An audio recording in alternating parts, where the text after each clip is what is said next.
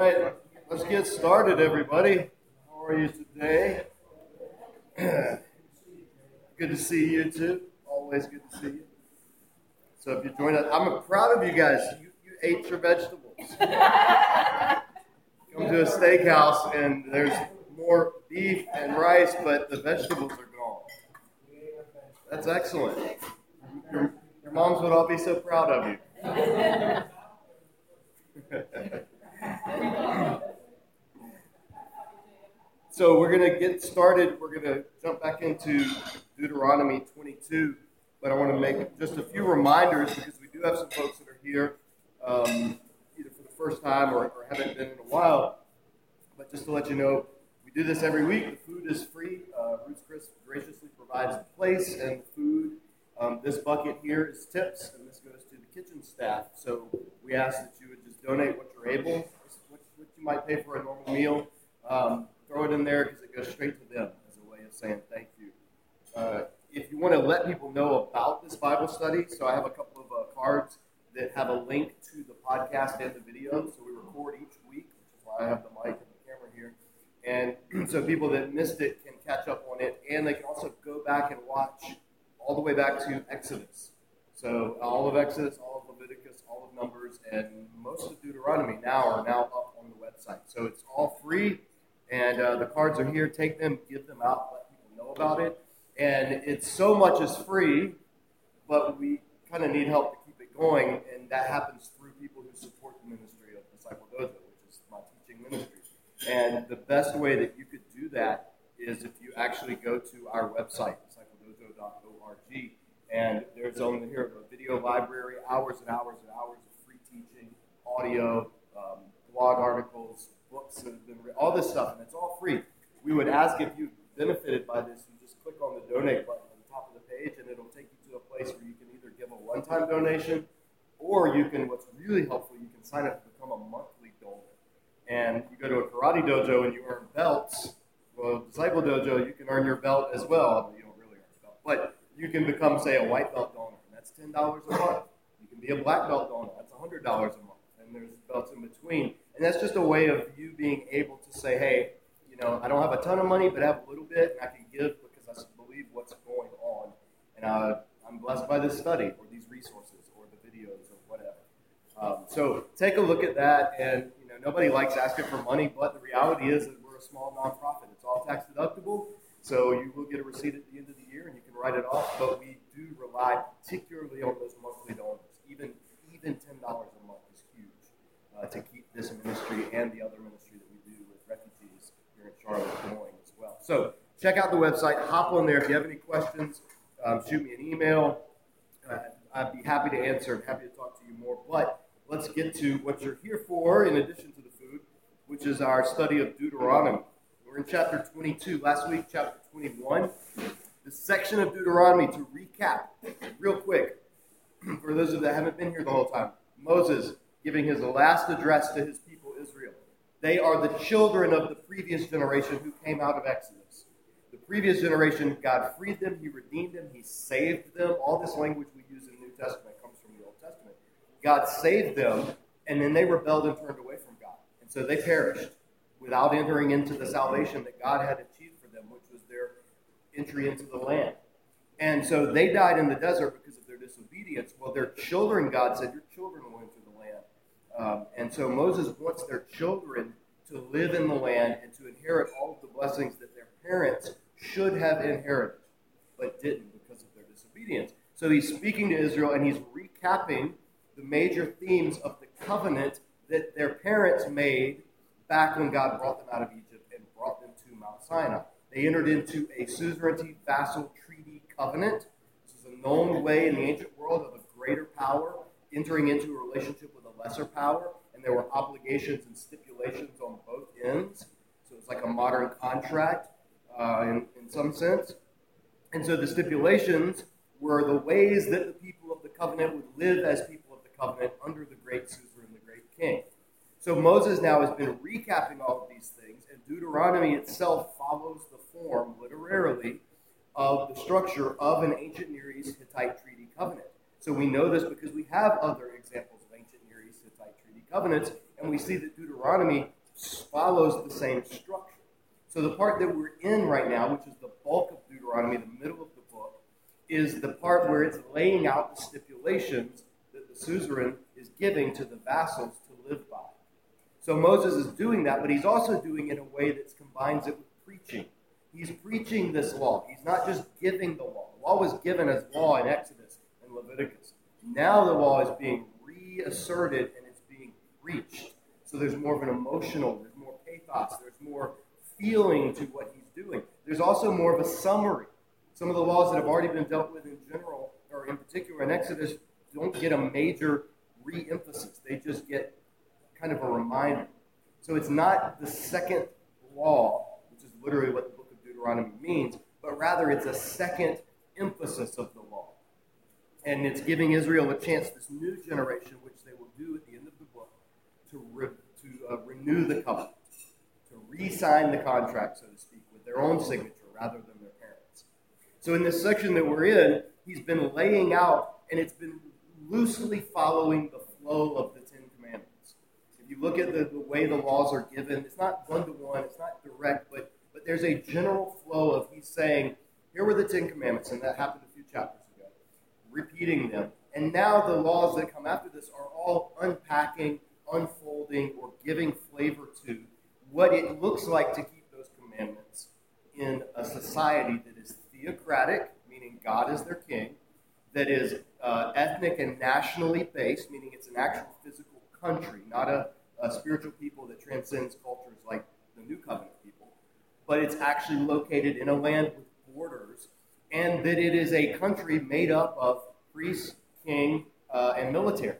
So there are laws having to do with priesthood and the kingship and the military. There are laws that have to do with the judges, and that's what we've looked at in previous chapters, because it's going to be a law-based society. And so God's speaking into that, and in many ways, Israel's laws, Israel's country, it would be recognized by other ancient Near East peoples, because it has a lot of the same structures, a lot of the same social concepts that are found in Assyria, Babylon, Egypt, whatever, are also found in Israel, because it is an ancient Near East culture within and around other ancient Near East cultures. So in many ways, Israel's laws will reflect the cultures that they're around, but they will modify those cultures in a number of ways, pointing away from those cultures towards what we see unfold in the rest of the Bible, which is God's redemptive trajectory of history. He's wanting to redeem people out of the sinfulness of people, and he's going to do it by becoming a people, Israel, and then ultimately becoming a person, Jesus himself, and that person then will redeem, will rescue, will pull out all of humanity from where humanity is, which is fallen and turned from God. And all of that happened as we saw in the book of Genesis. So then Exodus begins this story of redemption of a particular nation that descended from a family, that descended from a man who God made a promise to, that his descendants would be the means by which the world would be saved. All of that's everything from Genesis through where we are now. So now this people are seeing, okay, now you're going to live in this land. How are you going to live in this land? How are you going to live, and what's your life going to be like? So last week we ended where there was the notion of capital punishment and the rights of, we got through, where did we get through last week? The battle, the images of battle last week, and what would happen in warfare. So there would be ancient Near East warfare. Israel would be attacked. Israel would have to fight. Israel would go to war. Not all the time. God didn't give Israel a blank check when it came to battle. But he did say, when you do battle, and it is legit, here's how it's going to happen.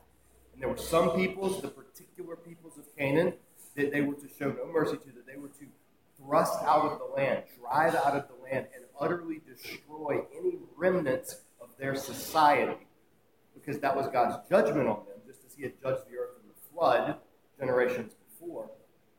Now then, we move into issues of things having to do with like family life, social ethics, even capital punishment, even communal ethics. What kind of society is Israel going to be? One of the things that Israel would struggle with is they, as a people of the ancient Near East, one of the practices of the ancient Near East that was widespread was marrying more than one person. Marriage was not done for love in the Bible primarily. Every now and then you get a love marriage, and it was intended to be that way from the beginning. Genesis presents it, and then the Song of Solomon actually harkens back to and longs for a marriage based on love. But in the reality of a fallen world, most marriages were based on security and perpetuating the family. That's what marriage was for in the ancient world. Love and companionship and compatibility, that's great if it comes along with it. But the main purpose was security, providing for a future.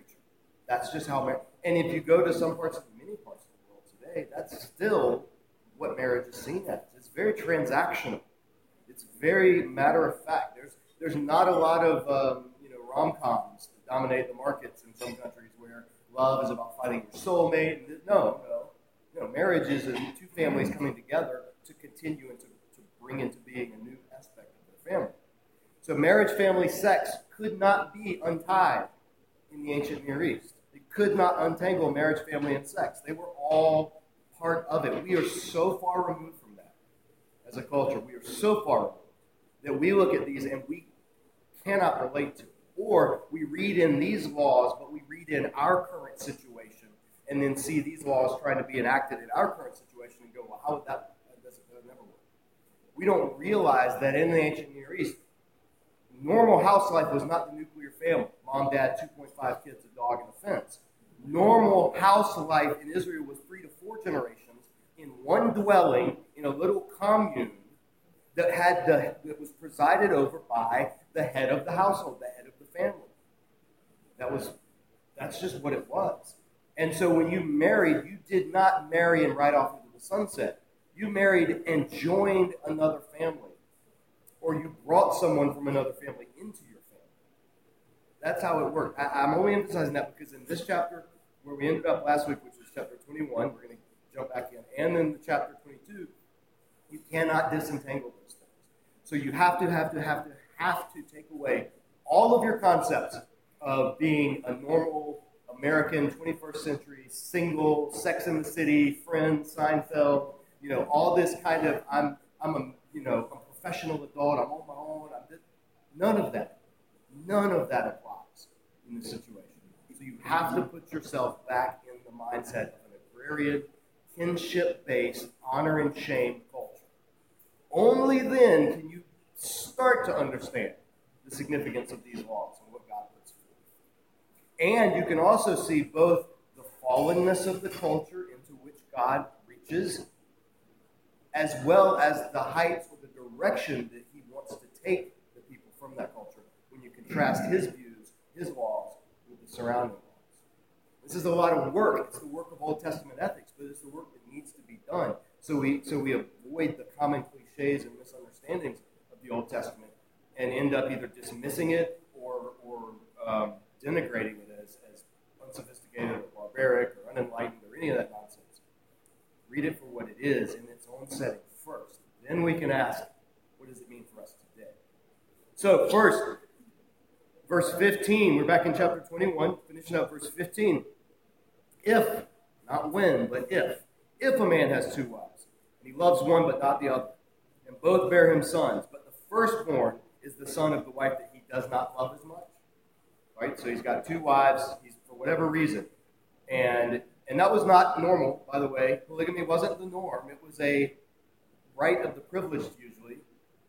Being able to afford marrying someone, you had to pay a bride price to marry.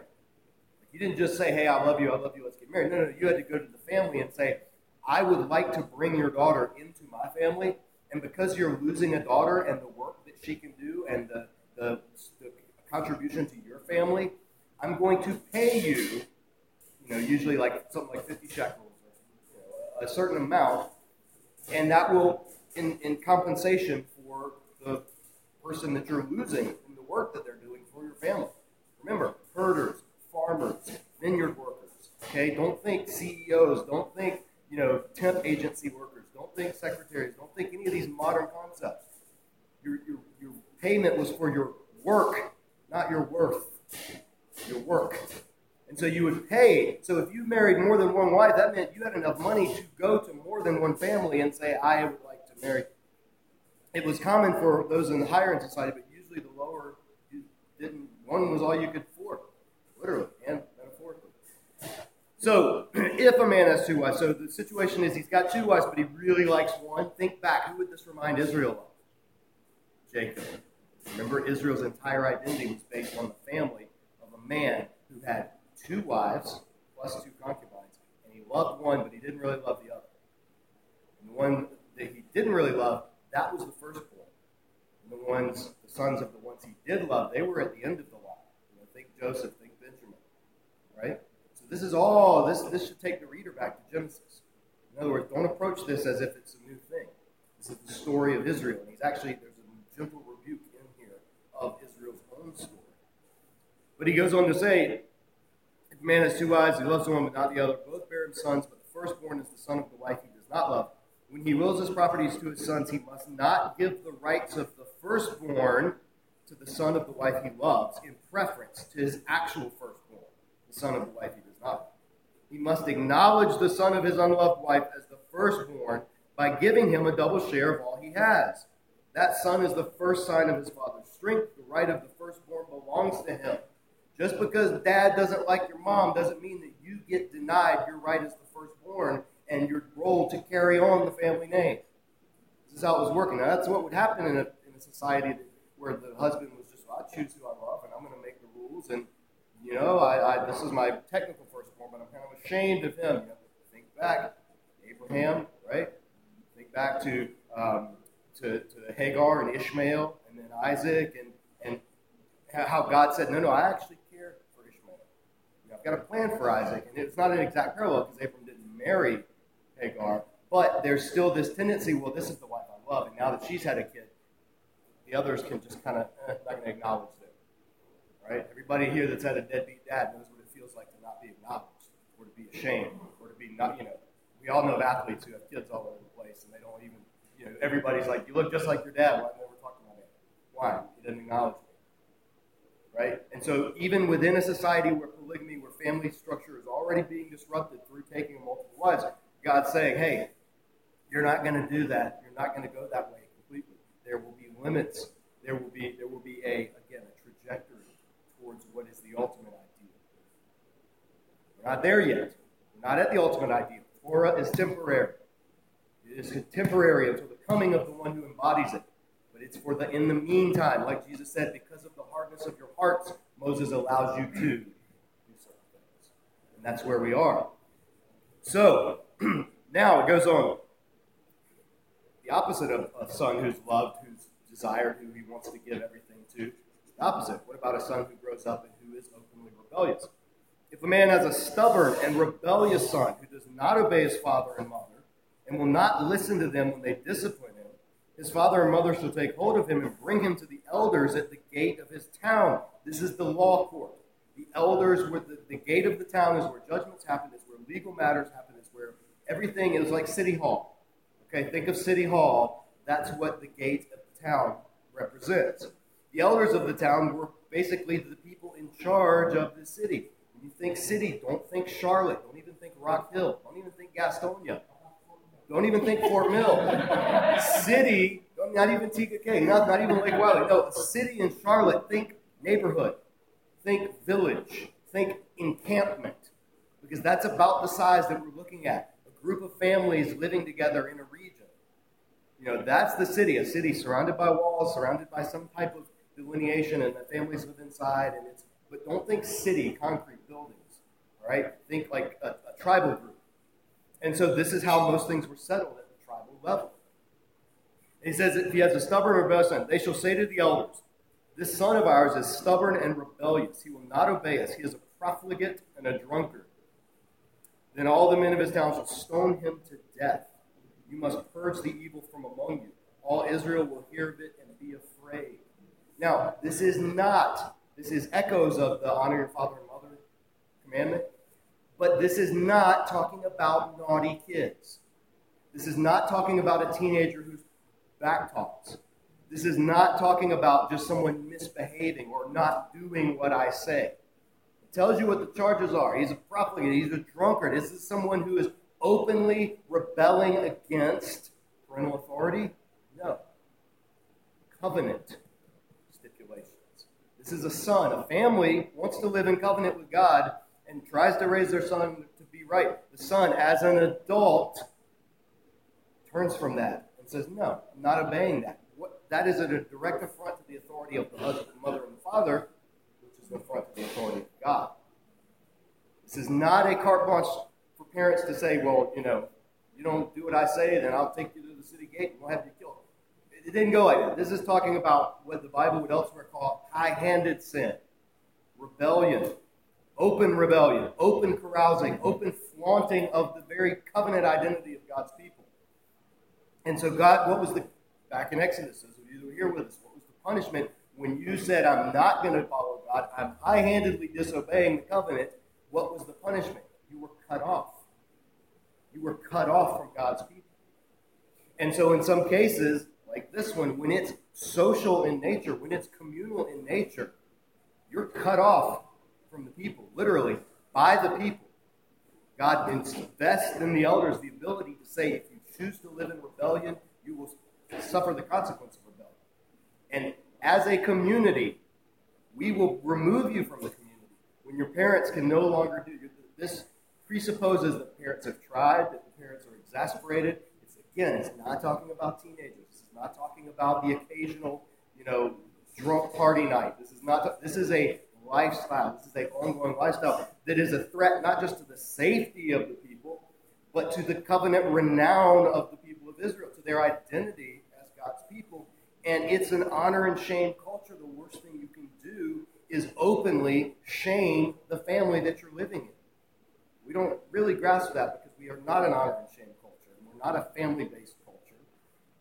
We're an individualized culture. We're a liberty culture. So what we do, as long as I'm not hurting you, it doesn't matter. This presupposes, what you're doing is living in direct conflict, in direct disobedience to the entire way of life for us as people. And if you continue to do that and still live at home and are continuing to live in the community and take advantage of the community but not live by the community or as part of the community, God says enough's enough.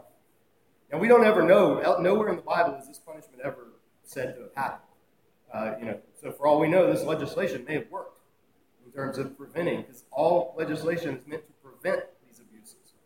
So hopefully it worked. Hopefully there weren't cases that happened like this. But God's nevertheless saying there is a time where enough is enough and you will be punished. You will be cut off from the people that you're living in. And we look at that and it's harsh, but it's part of what God legislated for his people in their physical existence as an ancient Near East culture. And every other law code, by the way, you could do this. The father in most heads of the household in most other cultures was complete lord and authority over his family. Wife, sons, daughters, the father literally had the right of live or die based on honor or shame or whatever. So Israel, it's within that, but it's reserving that for particular things. Their only capital crimes in Israel were crimes against God or crimes that harmed the other person.